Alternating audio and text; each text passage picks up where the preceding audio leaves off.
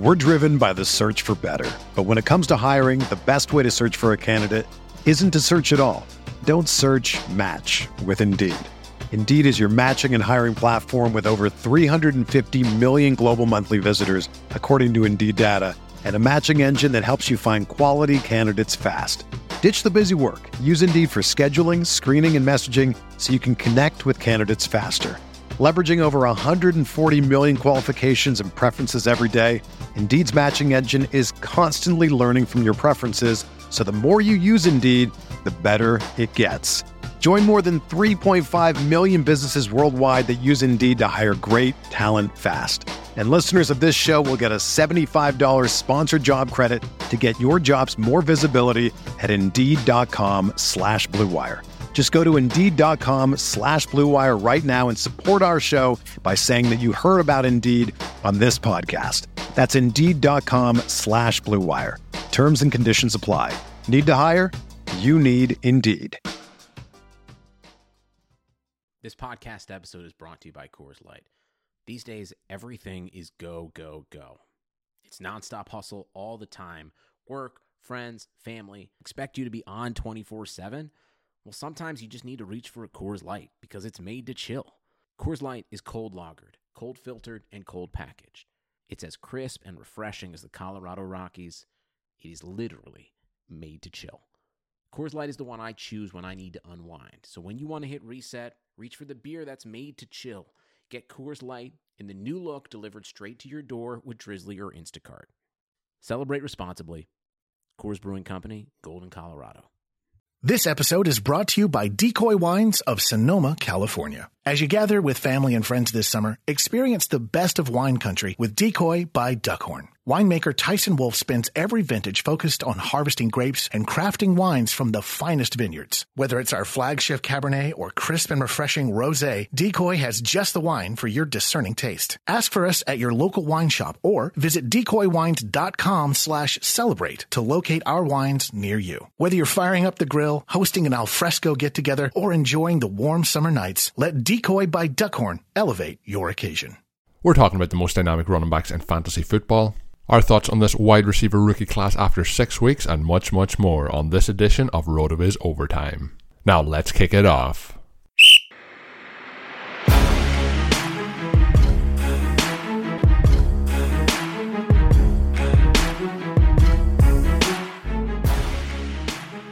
Hello, everyone. Welcome back to RotoViz Overtime on RotoViz Radio, brought to you by MyBookie. My name is Colm Kelly. You can follow me on Twitter at Overtime Ireland. I'm joined, as always, by my co-host, the co-owner of RotoViz Radio, uh, Mr. Zero RB, Shawn Siegele. Shawn, week six in the books. Uh, I'll let you go first. How was your week six? Because I don't want to start this show off on a, on a negative tone, and that's what my week six might do to the folks uh, listening out there. Well, it was it was another exciting week. Obviously, we got two more touchdowns from Tyler Boyd, and we will get to that a little more at the end of the show. But yeah, we, we saw that there are a few constants in the NFL. The Rams obviously are awesome. Good luck dealing with them. Patrick Mahomes to Tyreek Hill is the most exciting passing connection we've seen in the league in a long time. And the Browns will play their least talented running back the most snaps. Those are the constants. Everything else follows the tenets of any given Sunday, as we saw with the Jaguars, Cowboys, uh, Miami with Brock Osweiler surprisingly leading the charge. And even the 49ers battling last night, they uh, really should have won that one. Had perhaps they not gotten conservative in the fourth quarter, although uh, maybe we need to give the Packers a little bit of credit for stepping up on the defense. What did you see in week six? Yeah, I, I pretty much agree with everything you said there, and thankfully for the Packers, uh, they, they did etch that one out last night. Always uh, good to get a W there. That was about the only good thing that went my way in week uh, six. It was uh, a lot of different ups and downs, but overall went up against a, couple of buzz saws that uh, cost me in my leagues. I mentioned last week, week five was uh, pretty much uh, glorious. Uh, wins coming everywhere. This week, not so much kind of the flip and the reverse. But when you look around the NFL, you mentioned you know Patrick Mahomes, and I've mentioned this on a couple of different occasions. Tyreek Hill, I don't know if I've ever seen a player on the field look like he is moving as fast as Tyreek Hill. Just it just looks like he's just running at a different speed to anybody else. Even the fastest players in the NFL, he still looks like he's running a hell of a lot faster.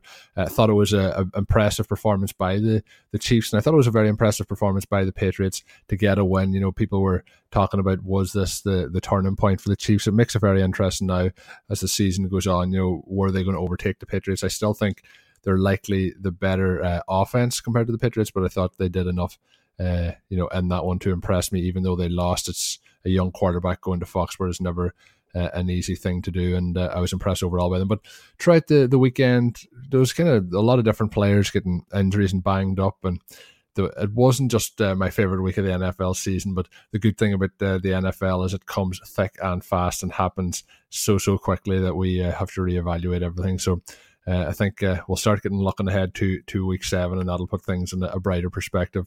So, Shawn, let's get into the second quarter. In the second quarter here, we are looking again at expected points. Blair Andrews has a great article up on the site looking at this uh, record breakers, potential busts, and under the radar performance. And again, for listeners, expected points are the fantasy points that you would expect based on a player's volume adjusting for the down distance situation and the location on the field, giving you a sense of how valuable those specific touches are worth. Blair points out that Todd Gurley leads the league in total expected points, and he's up in some pretty rarefied air. The list of players with more expected points through six weeks since 2000 is very, very short. We just have Priest Holmes in 2002 and Jamaal Charles in 2013. At that level, on a per game basis, Alvin Kamara still holds a very, very slight edge, even after the disappointing week five. Uh, a little bit lower scoring week this past week. Obviously, Saints on the bye contributes to that. Also, some of the biggest games that we saw this week were from players who were probably not in your starting lineup.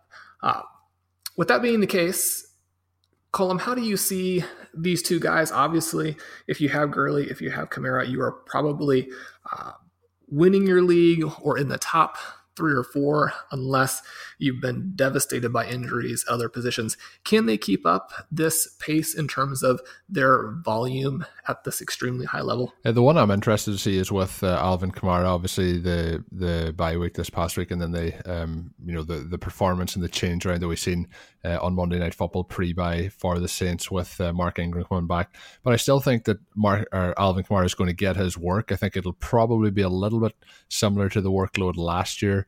Uh, so, but I, I, think as the season goes on, I think it would have been tough for him to continue to work on the in terms of the the work that he was getting. The player that I think there's there's no doubt in my mind that it's going to continue to go the way it's going. I can't really see how it slows down for, for Todd Gurley based on how he's been playing. I've just been, you know if, if he doesn't get nearly at this stage, if he doesn't get at least one touchdown in the game, it's a it's a disappointment. If he doesn't keep getting close to uh, 150 scrimmage yards, again, it's just the, the the stats he's putting up are insane. And you mentioned the Priest Holmes and Jamaal Charles that 2013 season by Jamaal Charles.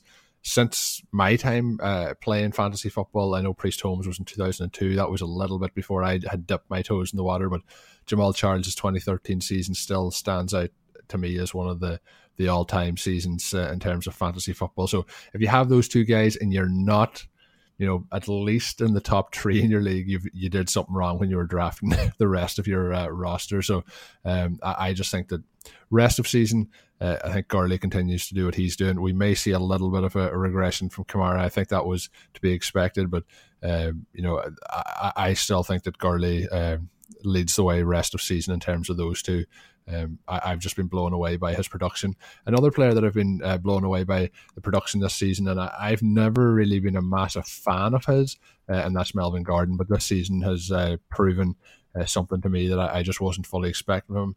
Uh, in terms of the three ru- rushing t- or the three touchdown game he had this week, um, he's the most efficient in terms of pure running backs in 2018 when you don't take in the, the pass catching side of it. But if he can keep it up, 20, 2018 will be the first season that he's finished with a positive rushing efficiency. I mentioned I haven't been a biggest fan of his. Most of that has been down to his efficiency over the last couple of years. Or the lack thereof. So uh, he he's really really impressed me, and uh, you know I have him now on, a completely different level and pedestal than where I had him in terms of his tiers preseason. Uh, you know, a lot of the time he was going in that late first round, early second round. I think if we were drafting now, we would have him uh, pushed up closer to that, probably top seven in my opinion. Um, has your have you uh, been a fan in terms of Gordon in the past, and uh, what have your expectations been on him? Uh, so far this season. How how have you seen him doing? Well, Gordon is fantastic, and he, he was the player we recommended most strongly for your zero running back breakout candidate two years ago. So it was exciting to see him do that. Obviously, the offense didn't exactly take a step back, but didn't take the step forward in 2017 that many of us were hoping for. But we are now seeing that this year in a big, big way. And you mentioned that Gordon leads the running back position in points over expectation. As a rusher, his teammate Austin Ekeler leads all running backs in receiving fantasy points over expectation. So these two guys have formed a dynamic duo. The offense is really firing on all cylinders with these two players. And I think that one of the things that you are seeing, and certainly you see it with Todd Gurley and the Rams, but we're also seeing it this year with the Chargers, is just how different the situation is when your overall offense creates uh, this ability to get out in space and this dynamic ability to attack the defense instead of the other way around. We're now seeing Gordon be able to get to the edges, to get to the second level without having to beat two, three, four guys in the backfield.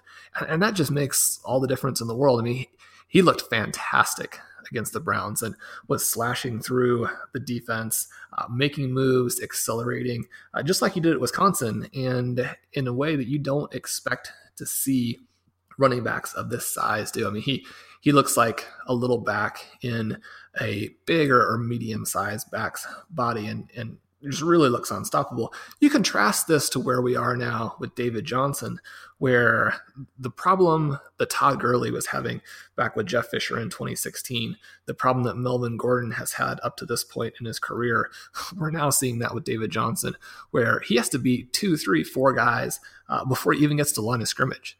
And even when you're someone like David Johnson or Gurley or Gordon in the past, that's a very difficult uh, situation to have to deal with. Yeah, and it's always interesting to see that, and it'll be interesting to see uh, how Johnson goes uh, moving forward. We'll be talking a little bit about the Cardinals later on in the show, but it's interesting as well. You know, we we seen two years ago the situation in Atlanta with Coleman and Freeman, and uh, just before we started recording the show, Freeman uh, has gone on to injured reserve. So uh, him and Ito, uh, Ito Smith and Tevin Coleman should uh, split the backfield there rest of season. But we had that situation with uh, Shanahan there as the offensive coordinator. Then last year we had the situation with Mark Ingram and Alvin Kamara, and we may have a similar situation now with them again. But this year we have uh, Gordon and Ekeler, and you, you see the other running backs like a, a Gurley who is just you know dominating all of the work there, and then obviously Le'Veon Bell's done that in the past, and now this year James Conner's doing that without Le'Veon Bell there.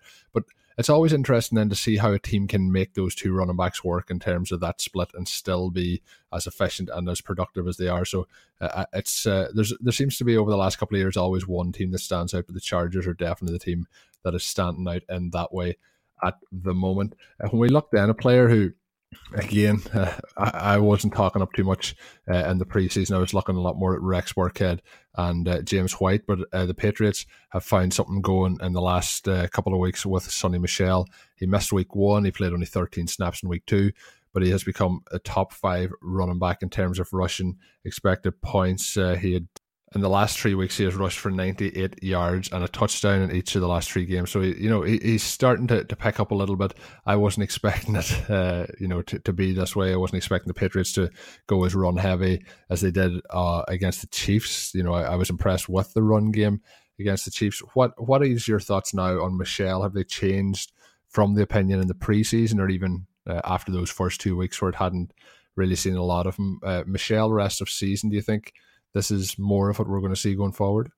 I think so. And, and this offense looks like it's back to functioning the way we expected. Now, it, it may not be as potent as it has been uh, some years in the past. Certainly, the Chiefs' defense uh, is the flip side of their offense, where it, it's about as bad as you can be. And so, in, in this particular week, they the Patriots kicked five field goals and yet still had plenty of touchdowns left for Michel. This is an interesting backfield because it's similar to some of the other ones you mentioned, although the split is even more severe in terms of Michel, with the rushing value, James White putting up big numbers as a passing back. And because of the way this offense functions, I think both of those guys are going to have plenty of value going forward. Michel, without the receptions, uh, he is dependent on those touchdowns. But if there's any offense in the league, and we saw this a couple years ago with LeGarrette Blount, who I think is a below replacement level player, uh, when you see a player like that put up that many touchdowns, it certainly makes you feel more comfortable about Michel, who is much more talented.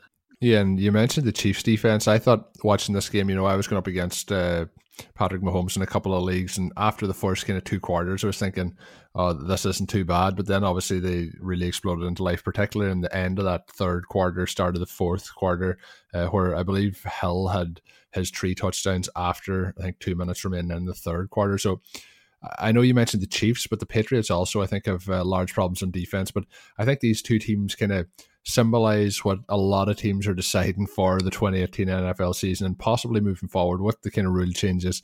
We're just going to go all out and see how many points we can score. Like we've seen so many games this season where we've had those high, high, high points totals. And uh, do you think this is just kind of a, a shape of things to come moving forward where we see likely defenses continue to decline and offenses continue to, to put up these sort of points?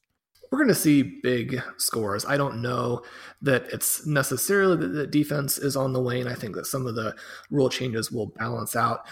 What you're seeing with the Chiefs is simply this huge split where you have an offense that could be historically good and a defense that could be historically bad. so you're talking about uh, a team that's similar to some of those Saints teams of recent vintage with Drew Brees and a horrible defense, except the Chiefs might be even more extreme in both directions. And that's going to create some very strange games on their side. In many ways, I think both defenses accomplished what they wanted in this one, and that they played bend but don't break on a number of possessions. Uh, due to the quick scores, the game actually featured a lot of possessions.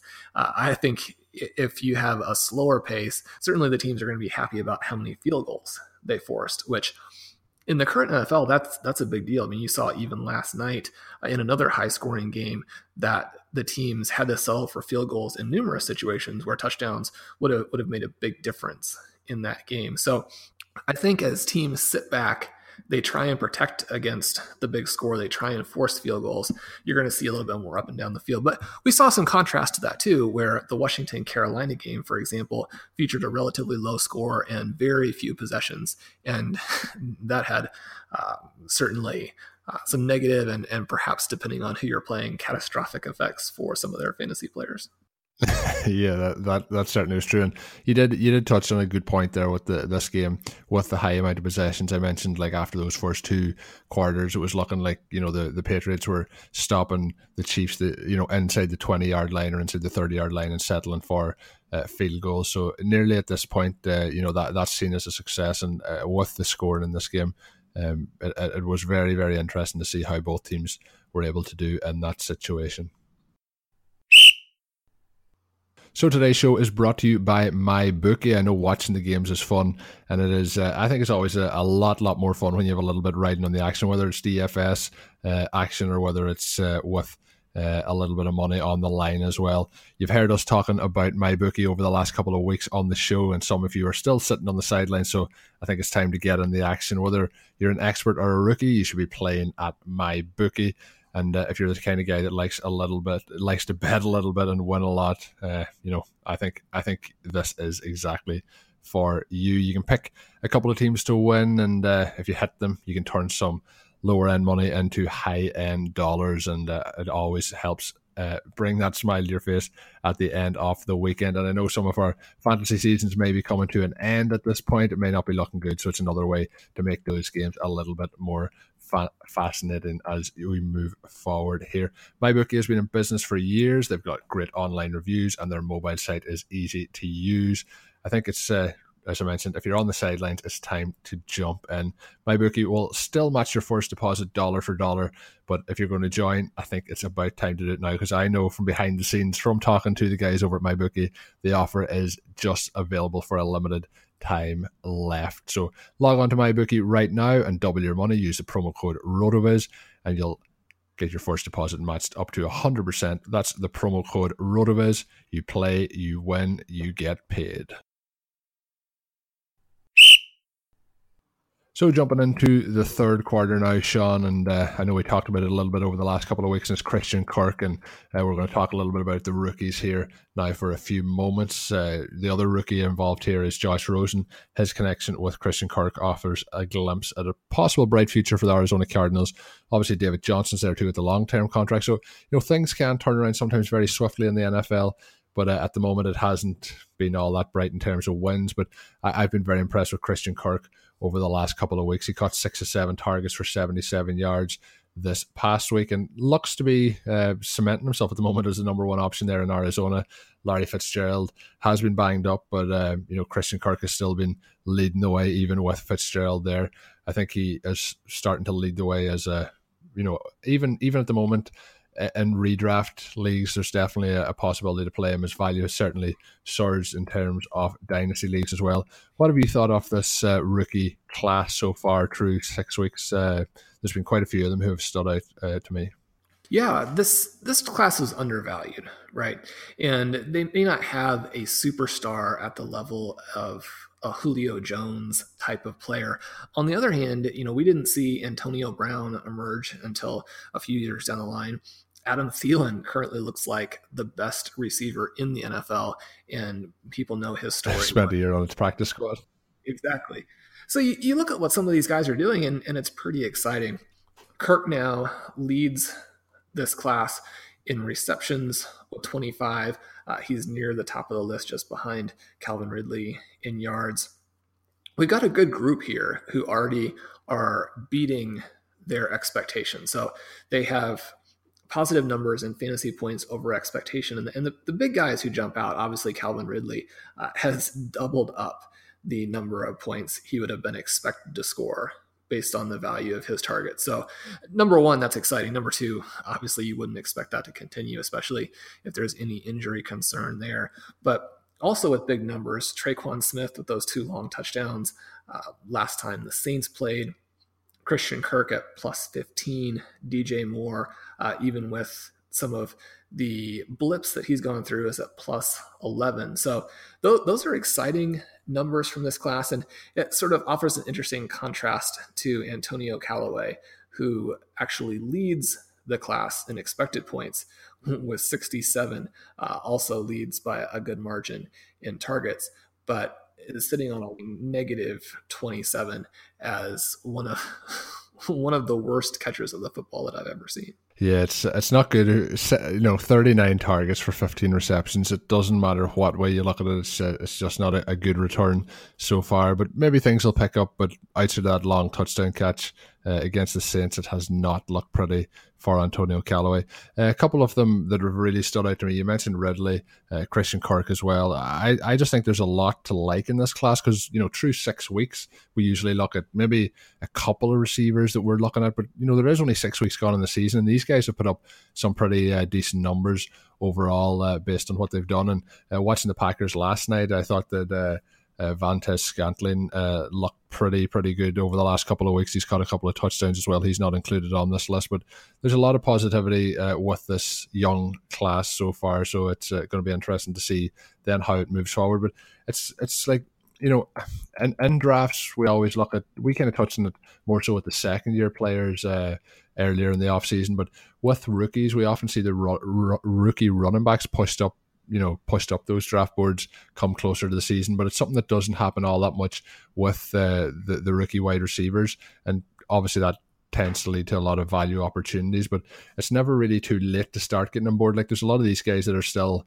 out there and available in terms of uh, waiver wires and that, and you know, you mentioned uh, Tre'Quan Smith, who we were talking about earlier in the off season too, and you know has a, had a limited uh, sample to go by, but he's had seven targets, four receptions, 129 yards, two touchdowns. So you know there, there's something there that going forward, especially playing in an offense with Drew Brees, that uh, you know could could lead to some very positive points down the the rest of the way, but with these, who would you be targeting now? Uh, you know, rest of season. Who is there anything that you're expecting to uh, you know surge from this point forward that can really leap out ahead of the crowd? Well, one thing I wanted to mention here is that Blair had an awesome article in his Wrong Read series. It's the Wrong Read number 49. And he talks about how the efficiency for rookies tends to carry over into their second third season. So, specifically, rookie wide receivers.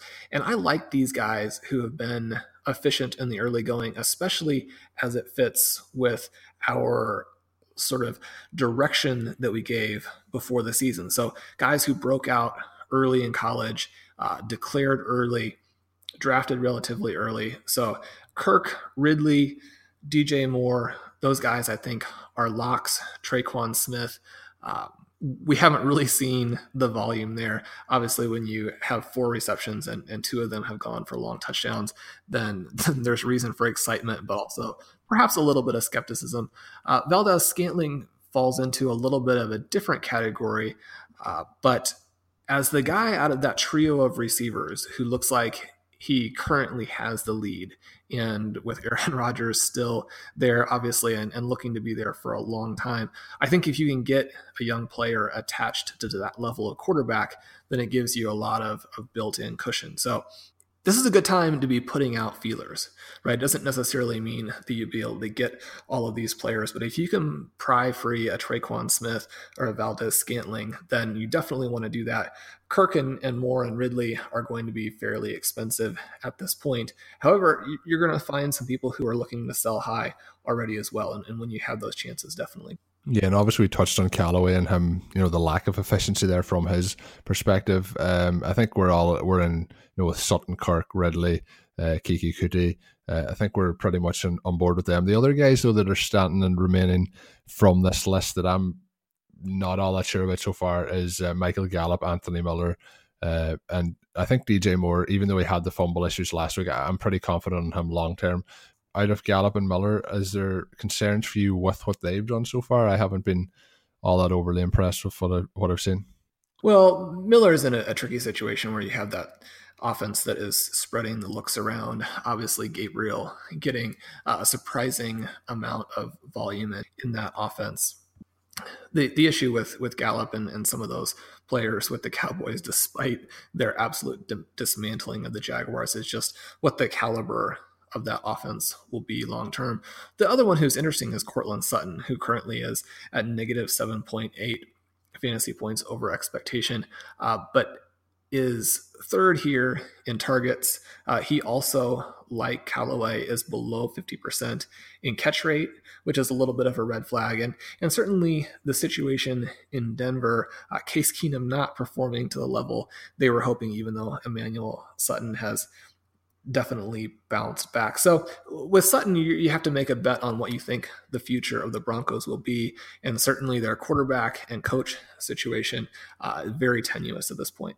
Yeah, I think you, you mentioned Emmanuel Sutton. I think you, you meant Emmanuel Sanders, but uh, he, he had a big uh, performance this past week, and I've been impressed with how he's bounced back because obviously as an aging wide receiver, I thought he could be somebody who could be past that tipping point, you know, and, and may not have things picking up for him, but uh, he he has looked very very good. But with with the situation you mentioned there with the quarterback, I guess when we're on it, do you think uh, you know is it? I know that I know when uh, Case Keenum went out on uh, Sunday. Uh, he went out to get tested for concussion, and the, the crowd kind of had a, a warm round of applause uh, for Kelly coming in as the backup quarterback. And then obviously they had to change back because he, he passed the concussion protocol. But do you think making that switch would uh, help? Uh, you know, I think sometimes fans can uh, you know, have the think of the, the glass being fuller with changing it over, but with a, a quarterback uh, and Kelly who has has done some things in college. Do you think there's an opportunity for the team to be better with him in there? Do you think it's gonna it's going to be a, a dip either way? I have a hard time weighing in in an unbiased fashion on the Broncos as as such a big Chiefs fan. you mentioned Sanders, and it's entertaining, I think, to see him have that catch early in the game and then go off as though, you know, he's Antonio Brown or Randy Moss, like one of the greatest receivers in NFL history. And then um, a few seconds later, you realize, oh, you were actually down at the one yard line, and your completely unnecessary taunting has now pushed your team back out to the 16 and essentially taken away maybe this one chance to be competitive in this game where you're going to get blown out. Uh, I find that humorous. Obviously, if you are a Sanders owner, losing that touchdown is big. If you're a Broncos fan, um, that meltdown there uh, reminds you too much of, of, players you don't want to emulate, like Odell Beckham, perhaps. Th- this team just seems like they're on the verge of having uh, New York Giants problems or Pittsburgh Steelers problems. And, and one of the things that we see with those teams is that if you're as talented as the Steelers, you can get away with it. If you're as talented as the Giants, it's only one more thing that sends your ceiling, your season spiraling downward. The Broncos are currently in the situation where they they do have some talent, but guys like Sanders need to perform and keep the theatrics to the side. Guys like Demaryius Thomas need to catch the ball. I'm a huge Thomas fan. I think if he had, um, if Case Keenum had hit him for the touchdown a couple of weeks ago when they they had the Chiefs actually on the ropes uh, and potentially beaten there. That's a play where the quarterback has to make it a lot of the other types of things really seem like coaching issues and team chemistry issues to where I think Case Keenum is suffering from perhaps not being in the best situation himself, you know, playing for these Broncos. Yeah, I think, uh, like you mentioned, I think a lot of it's coming down to what we've seen with coaching. So, um, you know, I, I, a bit like when uh, the Bears uh, lost to, to Brock Osweiler this past week. I think I, I know the feeling that you had uh, with that one. But uh, something that really bothers me in the NFL is taunting penalties. Like it never ends up good. It's a 15 yard penalty. It's always going to hurt your team. Just you know, you've already won the battle. Just walk away. But uh, you know, especially the ones when you know they stand over the player. Uh, really, really uh, gets on my nerves. Uh, even if it's not on a, a team I support, just a, a really, really poor uh, show of uh, discipline when it when it happens. But I guess that's enough of that. And let let's jump into the fourth quarter. Yeah, and here in the fourth quarter, we are going to mention Tyler Boyd again. Fans of the show will know that we have done that at several times this year, as Boyd is one of our top sleeper picks. But it's hard to ignore him after a game where he scored two more touchdowns and moves himself up to wide receiver 11 on the season. His 2018 breakout has occurred with a balanced portfolio that includes top 15 rankings in targets with 52, receptions 37, yards 455. He's not quite in the top 15 for expected points, but he is also one of those very efficient receivers with 24 points over expectation, which is the 10th best mark. So when you see that kind of balanced portfolio, it gives you confidence that this is not a fluke. Not necessarily that he'll keep it up at this rate, but I don't think we need to worry that there's any sort of uh, big crater that's coming. We've talked in the past that his uh, closest comps, according to the box score scout, were Randall Cobb, Stefon Diggs, and Antonio Brown. Perhaps he reminds even more of Keenan Allen. He's not quite the same size, but they have some similarities to their game in terms of this sort of gliding receiver who gets open at will, despite perhaps not having the very top end speed. And he's actually outscoring Keenan Allen so far this season. So, Colm, who do you see him comparing to? Uh, do you like his chances to actually outscore AJ Green? He's within a few points now. Uh, he's got this wonderful chemistry with Andy Dalton.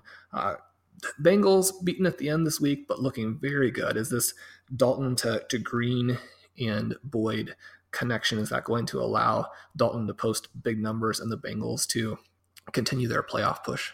Yeah, I, I, thought this past week that you know I, I kind of had a situation where I thought the Bengals would really take care of the Steelers, and obviously we know what happened at the very end with the Antonio Brown uh, touchdown to change things there. But uh, I, I, thought this team underperformed this past week, even though we, you've already mentioned with Tyler Boyd what he did.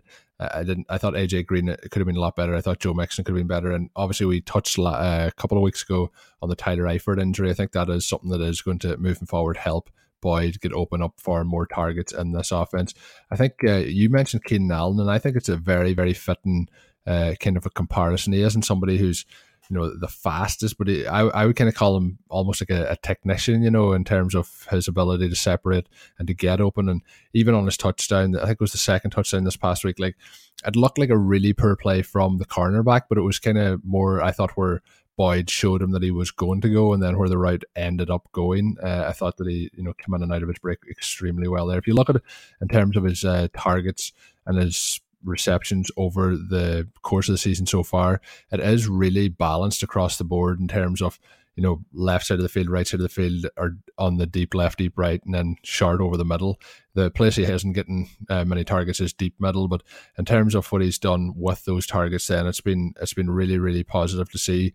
I, I expected him to have a solid season. I was expecting him to be you know, possibly sneaking into the, the wide receiver tree bracket. But I think our evaluation has to have changed at this point. And I think at this stage, you know, if he's if he's not in the that top twenty four or just outside of it, I think it would end up being a, a disappointing season from this point forward based on what we've seen so far catching AJ Green, I don't, I don't think that's going to happen. I still think AJ, as the season goes on, will put up the touchdown numbers to keep him uh, a little bit ahead of, of Tyler Boyd. And uh, I think in terms of deep play threat, in terms of the big play threat, I think AJ will always have that uh, over Tyler Boyd as well. So I think though, uh, you know, where where we thought Shawn uh, this off season uh, when you know we were able to pretty much get him for, for free everywhere. Uh, I think um, he he is well for me anyway. I don't know. I'll let you answer the question. He's he's exceeded my expectations at this point. Going forward, what is your final call on Tyler Boyd from this point? Uh, what would be a disappointment uh, fr- from this point forward? I mentioned the top twenty four. Uh, what would your expectations be? I think if he falls out of the top 20 at this point, you would have to be disappointed. The situation there that you mentioned with Tyler Eifert being out and yet the defense really having to still focus on AJ Green, really still have to focus on Joe Mixon in the running game. It, it creates this dynamic where there's a volume there for Boyd and it's difficult for the defense to really focus on him. It's it's similar, I think, to what Juju Smith Schuster has with the Steelers, where the defense has to focus on the running game and has to focus on Antonio Brown. And yet the volume is there because there are not a lot of other guys. Now, Ben, Big Ben uses the tight ends a little bit more, but they haven't really gotten anything from James Washington. So this is the perfect situation for your fantasy receiver to have a high floor for the volume and yet really not let the defense uh, be able to focus in on that player. So I think he's going going to continue.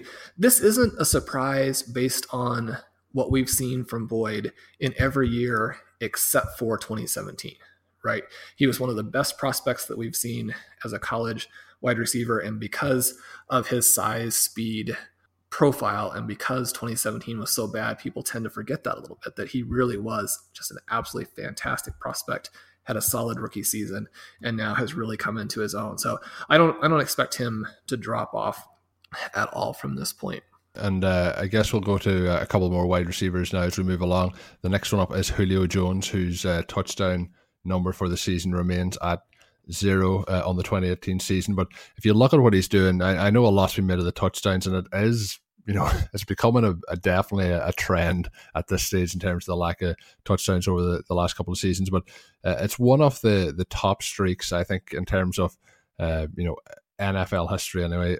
In terms of wide receiver production, uh, he's finished uh, the week second receptions, ten receptions, second in yards, one hundred and forty three. Uh, but only eighth in points with 24.3. But in terms of when he's having what you'd be classed people people who own him would be saying it's probably a disappointing week and they'd be talking about the touchdowns.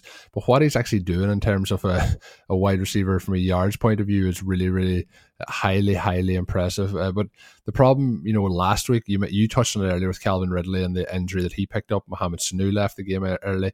Maybe we would think that that would lead a way for him to uh, get in there uh, and get a touchdown. But the regular uh, season touchdownless streak is now 11 games so, what's your thoughts uh, moving forward? Uh, Matt Ryan now is on 18 touchdown passes since uh, Jones last found the end zone.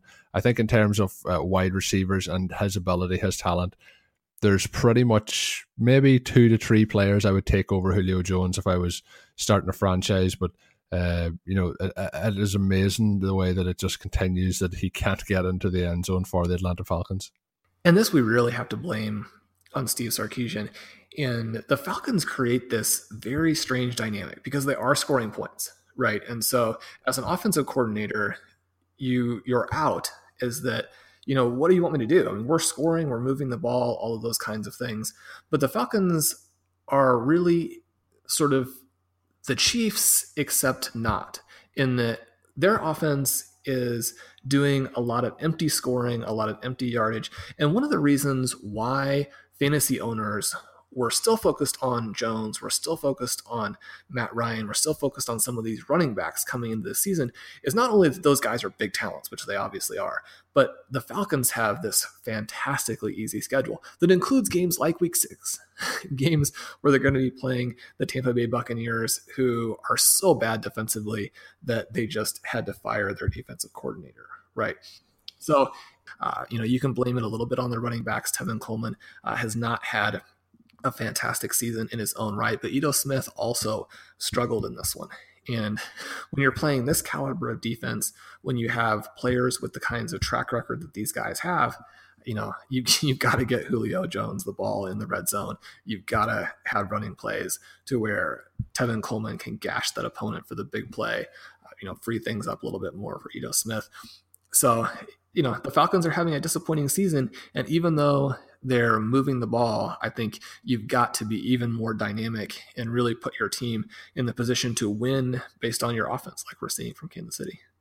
Uh, with that, uh, this past week, Jarvis Landry, who was somebody we were talking about uh, in the uh, off season, you know, we were, we were pretty high on him, uh, kind of third, fourth round range. Uh, and in terms of this past week, had a two catch, 11 yard day on nine targets. He is the least efficient player in the NFL at the moment. Uh, obviously, we touched on Antonio Callaway uh, earlier on in the show, but uh, you know, in terms of what's happening at the moment with Landry and Callaway, and both of them being so disappointing, uh, over the next couple of weeks, uh, they do have one of the easier wide receiver schedules in the NFL, with Tampa Bay coming up and Kansas City, and then Pittsburgh's in between that, which is a little bit tougher.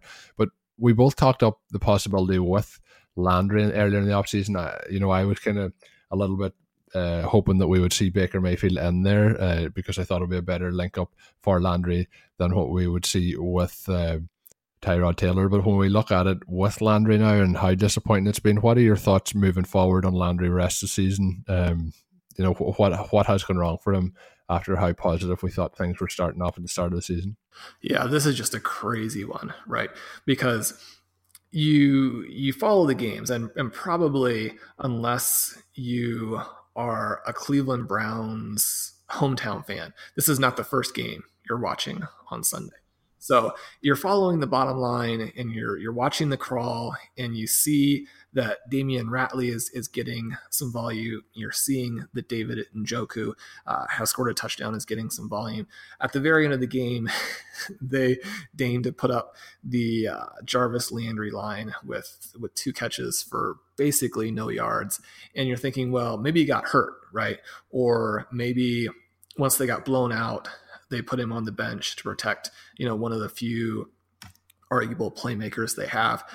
Ah, and then you go watch the game and you realize that's not the case, right? If anything, it was worse than what the most superficial numbers suggest.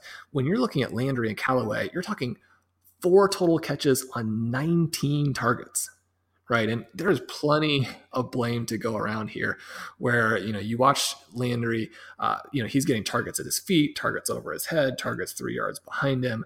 Um, you watch Callaway, and I mean, I'm I'm again biased on this, um, but Callaway is getting targets that he drops, targets that he bats down, targets that he refuses to put his arms up for.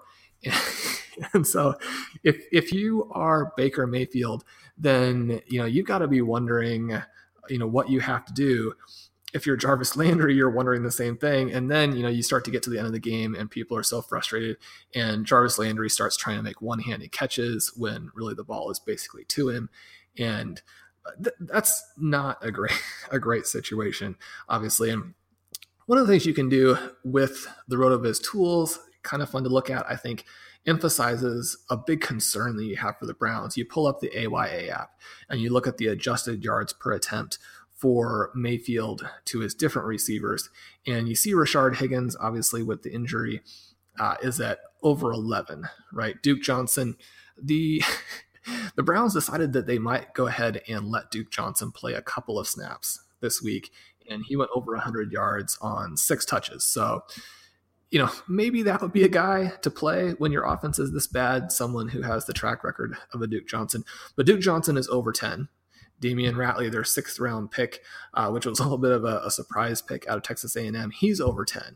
So you've got some guys who are performing. Unfortunately, uh, 14 targets is the high watermark for those three guys. That's that's on relatively minimal volume. Then you go in a little bit deeper and you look at the core players. And Njoku, 32 targets, but only 5.8 AYA. Landry is even worse, 38 targets, 4.7, right? So you're, you're getting 4.7 adjusted yards per attempt when Mayf- Mayfield throws to him. And then you look at Hyde and Callaway. Hyde's at 2.8, only five targets there. Thankfully, they're they're not throwing to him even more. Callaway, Callaway is basically a zero, right, on 29 targets.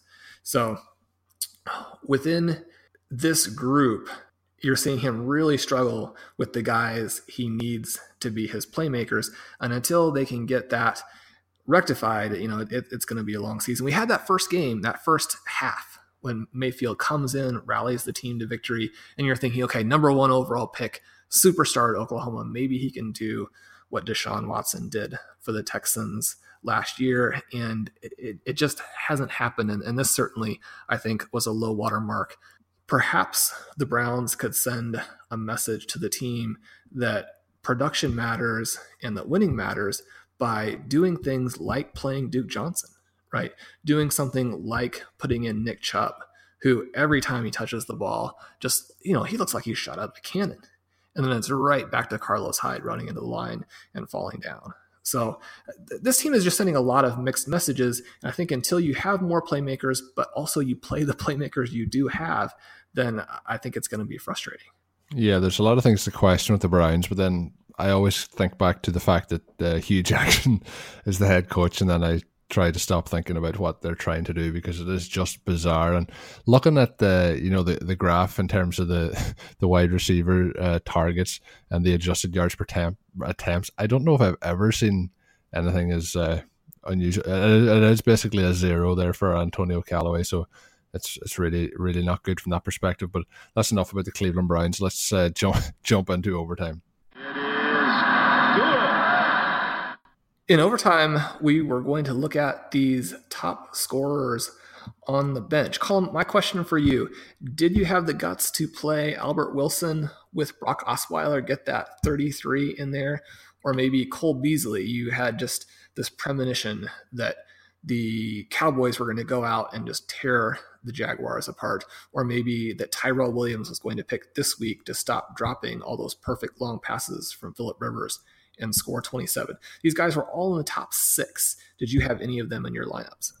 I have to say that uh, I did actually have uh, Wilson and, and I think three different lineups just based on the buys and injuries. He was somebody that I had to put in, and you know, I, I didn't really have an option. It wasn't that I was picking one over the other, but I, I did have uh, Albert Wilson in a few lineups, so that really uh, did help me. But unfortunately, as I mentioned, it didn't go all that way for me. But I do have him in a lot of best ball teams, which obviously really helped in that situation. Uh, Cole Beasley is somebody who this time last year, like you know, off season heading into 2017, uh, I was uh, you know drafting him in as many leagues as I could because of the situation there, and he had shown the previous two years to you know to be kind of that. Uh, I guess we'll call it Wes Welker type slot receiver, getting those short, you know, a PPR machine. Last year then was a very disappointing year for him, but the a big, big performance this year, and he is by far at the moment the best wide receiver in terms of production for the Dallas Cowboys. So, uh, you know, while it was just uh, it wasn't one I seen coming against the Jaguars, and uh, that that was really I think an outlier. I think both those teams, if you look at, uh, they need to have the lead. They need to be out in front, and when they are out in front, they're very good at that role. But they're like like we see with the Cowboys in a couple of games, and like we've seen this week with the Jaguars, when they fall behind, that is not the formula for them to have success. And I think uh, that that was a very concerning loss for the Jaguars this past week after losing uh, the week previous as well. So it'll be an interesting test of character to see how they bounce back because I think the Jaguars do believe they are a, a Super Bowl contender, uh, and when you know when you get to the playoffs, you're likely at some point to fall behind, and they, they need to be better in terms of coming back. Tyrell Williams. Uh, you know, we, we still can't get Keenan Allen to, to get those TDs, so we're we're going to have to see where else they can get them from on the Chargers. But did you uh, start any of them? I know Wilson was another one of our kind of flyers in the off season, um, and, and, now he is uh, wide receiver twenty four on the year so far. Yeah, that's fantastic for him. Uh, even as a Chiefs fan, sorry to, to see him go, but very excited for his success. He was someone we profiled when we talked about the fact that fifth year wide receivers when they've changed teams and they move to a situation where the team that signed them obviously wants them. Perhaps the opportunity gets a little bit better. And with this Dolphins team, there's there's nothing standing in his way at this point with DeVante Parker, uh, really close to being out of the NFL. It seems like uh, you wouldn't necessarily have expected the big breakout game with Osweiler there. That's really been the thing I think that limited him for me is that Ryan Tannehill is not the quarterback you want to have your receivers attached to. Uh, so I don't have the the heavy Wilson ownership and, and Tyrell Williams. I definitely still have um, some serious ownership for him in dynasty leagues. Uh, he he's one of those fellows who after the excellent 2016 season certainly looked like a buy and and he's got these games in in his bag. I mean, he, he can pull them out from time to time, and it would be great for him, certainly for Philip Rivers owners, I think, and then fans of the Chargers, if he can do this a little bit more often, because when you're trying to, to deal with those backs, whom we talked about earlier, when you're trying to deal with Keenan Allen, and then even though he's been quiet now for about for almost a, a full month, Mike Williams has also impressed this offense I mean, it's it's one of the most dynamic in the NFL, and if he plays like that, the Chargers are absolutely unstoppable. Yeah, and I, I like I find as some seasons go on. I know you're a Chiefs fan, I'm a Packers fan, but there is some teams that you kind of fall into. Uh, you know, I, I, would like to see that team do well this week. You know, I'd like to see how, how they go. And I've always liked Philip Rivers. I, I would be interested to see how far the Chargers can take it. And the AFC, obviously being in the, the same division as the Chiefs, that may not be something you want to see. But it's it's always interesting how some of these things happen as the season progresses, uh, and you, you kind of fall into. Uh, checking out some other teams as as their performances come along. I think it's probably part of being a, a fantasy football fan uh, as well. But uh, with that, uh, Shawn, we're getting closer to the end of the show. But as we wrap things up, I just want to give a quick shout out to the Patreon page and anyone that has watched in on RotoViz Live so far. Hopefully, you've been enjoying watching in. Uh, you can support the RotoViz Radio Network and the 10 shows that we do per week on Patreon. By doing so, you'll gain exclusive access to RotoViz Live, our weekly Sunday morning video show, answering all your fantasy football questions. Patreon ships start from just $6 a month and provide you with that exclusive access, as I mentioned, to RotoViz Live, uh, four shows per month, and then, of course, the 40 podcasts a week that we do for free as well. Become a RotoViz Radio patron today and join the community of listeners. Access that premium content and do your part in helping the network grow and continue to produce high quality, industry leading content. You can also grab yourself that 30% discount to a RotoViz NFL pass right now. That is through the NFL podcast homepage, rotoviz.com forward slash podcast. The season is ticking along nicely, but uh, there's still time to use those great tools and get the great content up there each and every day. Uh, like Shawn has mentioned with uh, Blair's great work, Dave Caban's doing phenomenal work, Sean himself with great content up there. There's just so much stuff going up on a daily basis. So get over there, check that out. That is rotoviz.com forward slash podcast and that is going to get us to the end.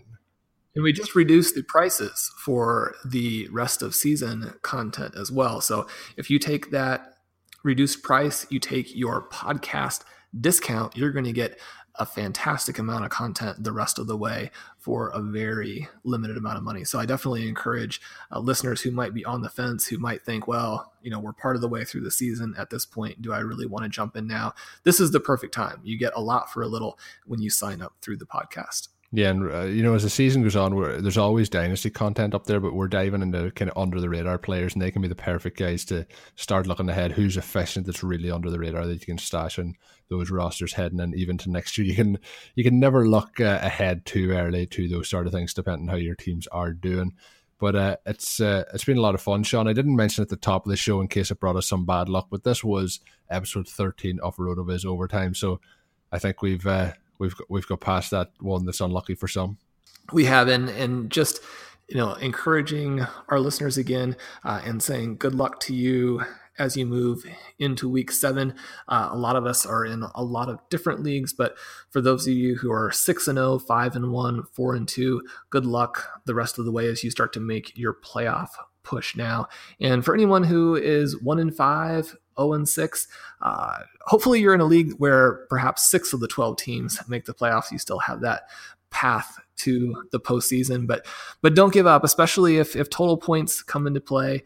Um, you know, just a quick mention that one of my best teams ever finished four and eight, but with a couple of 200 point weeks down the stretch, uh, was able to to make the playoffs there. So depending on your format, definitely keep trying. You don't want to give up at this point, and hopefully you have plenty of Patrick Mahomes and Tyreek Hill on your team. Either that or the Minnesota Vikings because they've been a lot of fun to watch so far.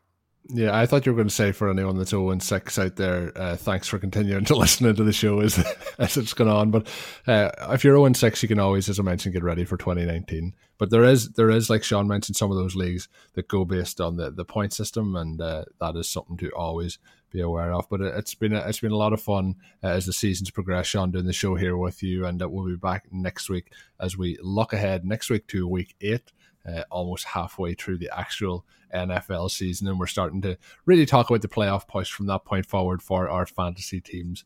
So, uh, for all you who have tuned in this week, much, much appreciated.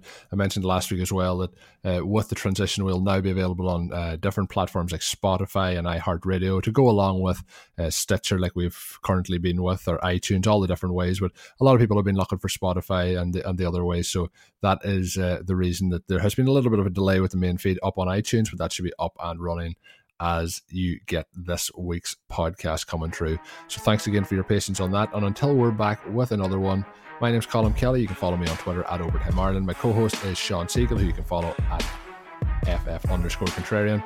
And until we're back with another one, have a good one. Thank you for listening to Overtime on road RotoViz Radio. Please rate and review the road RotoViz Radio podcast on iTunes or your favorite podcast app. You can contact us via email at rotovizradio at gmail.com and follow us on Twitter at RotoViz Radio.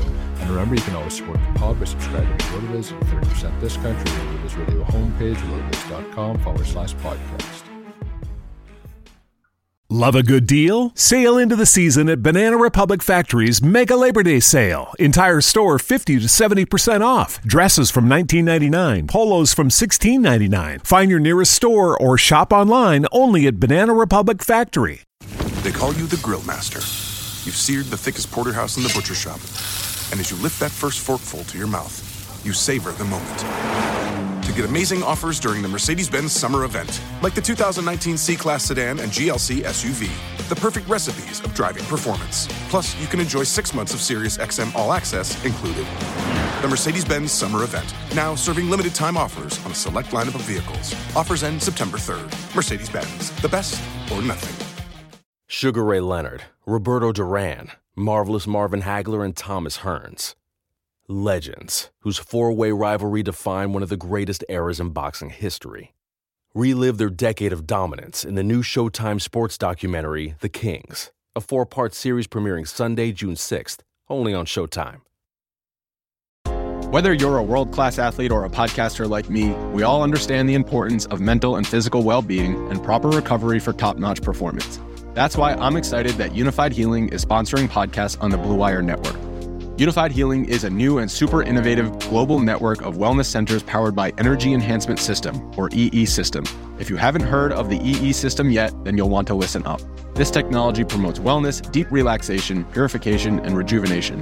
Wherever you are across the globe, access to a center is easy and affordable. Interested in experiencing the EE System technology for yourself? Go to unifydhealing.com slash bluewire to learn more and find a center near you. That's unifyd, U-N-I-F-Y-D, healing.com slash bluewire.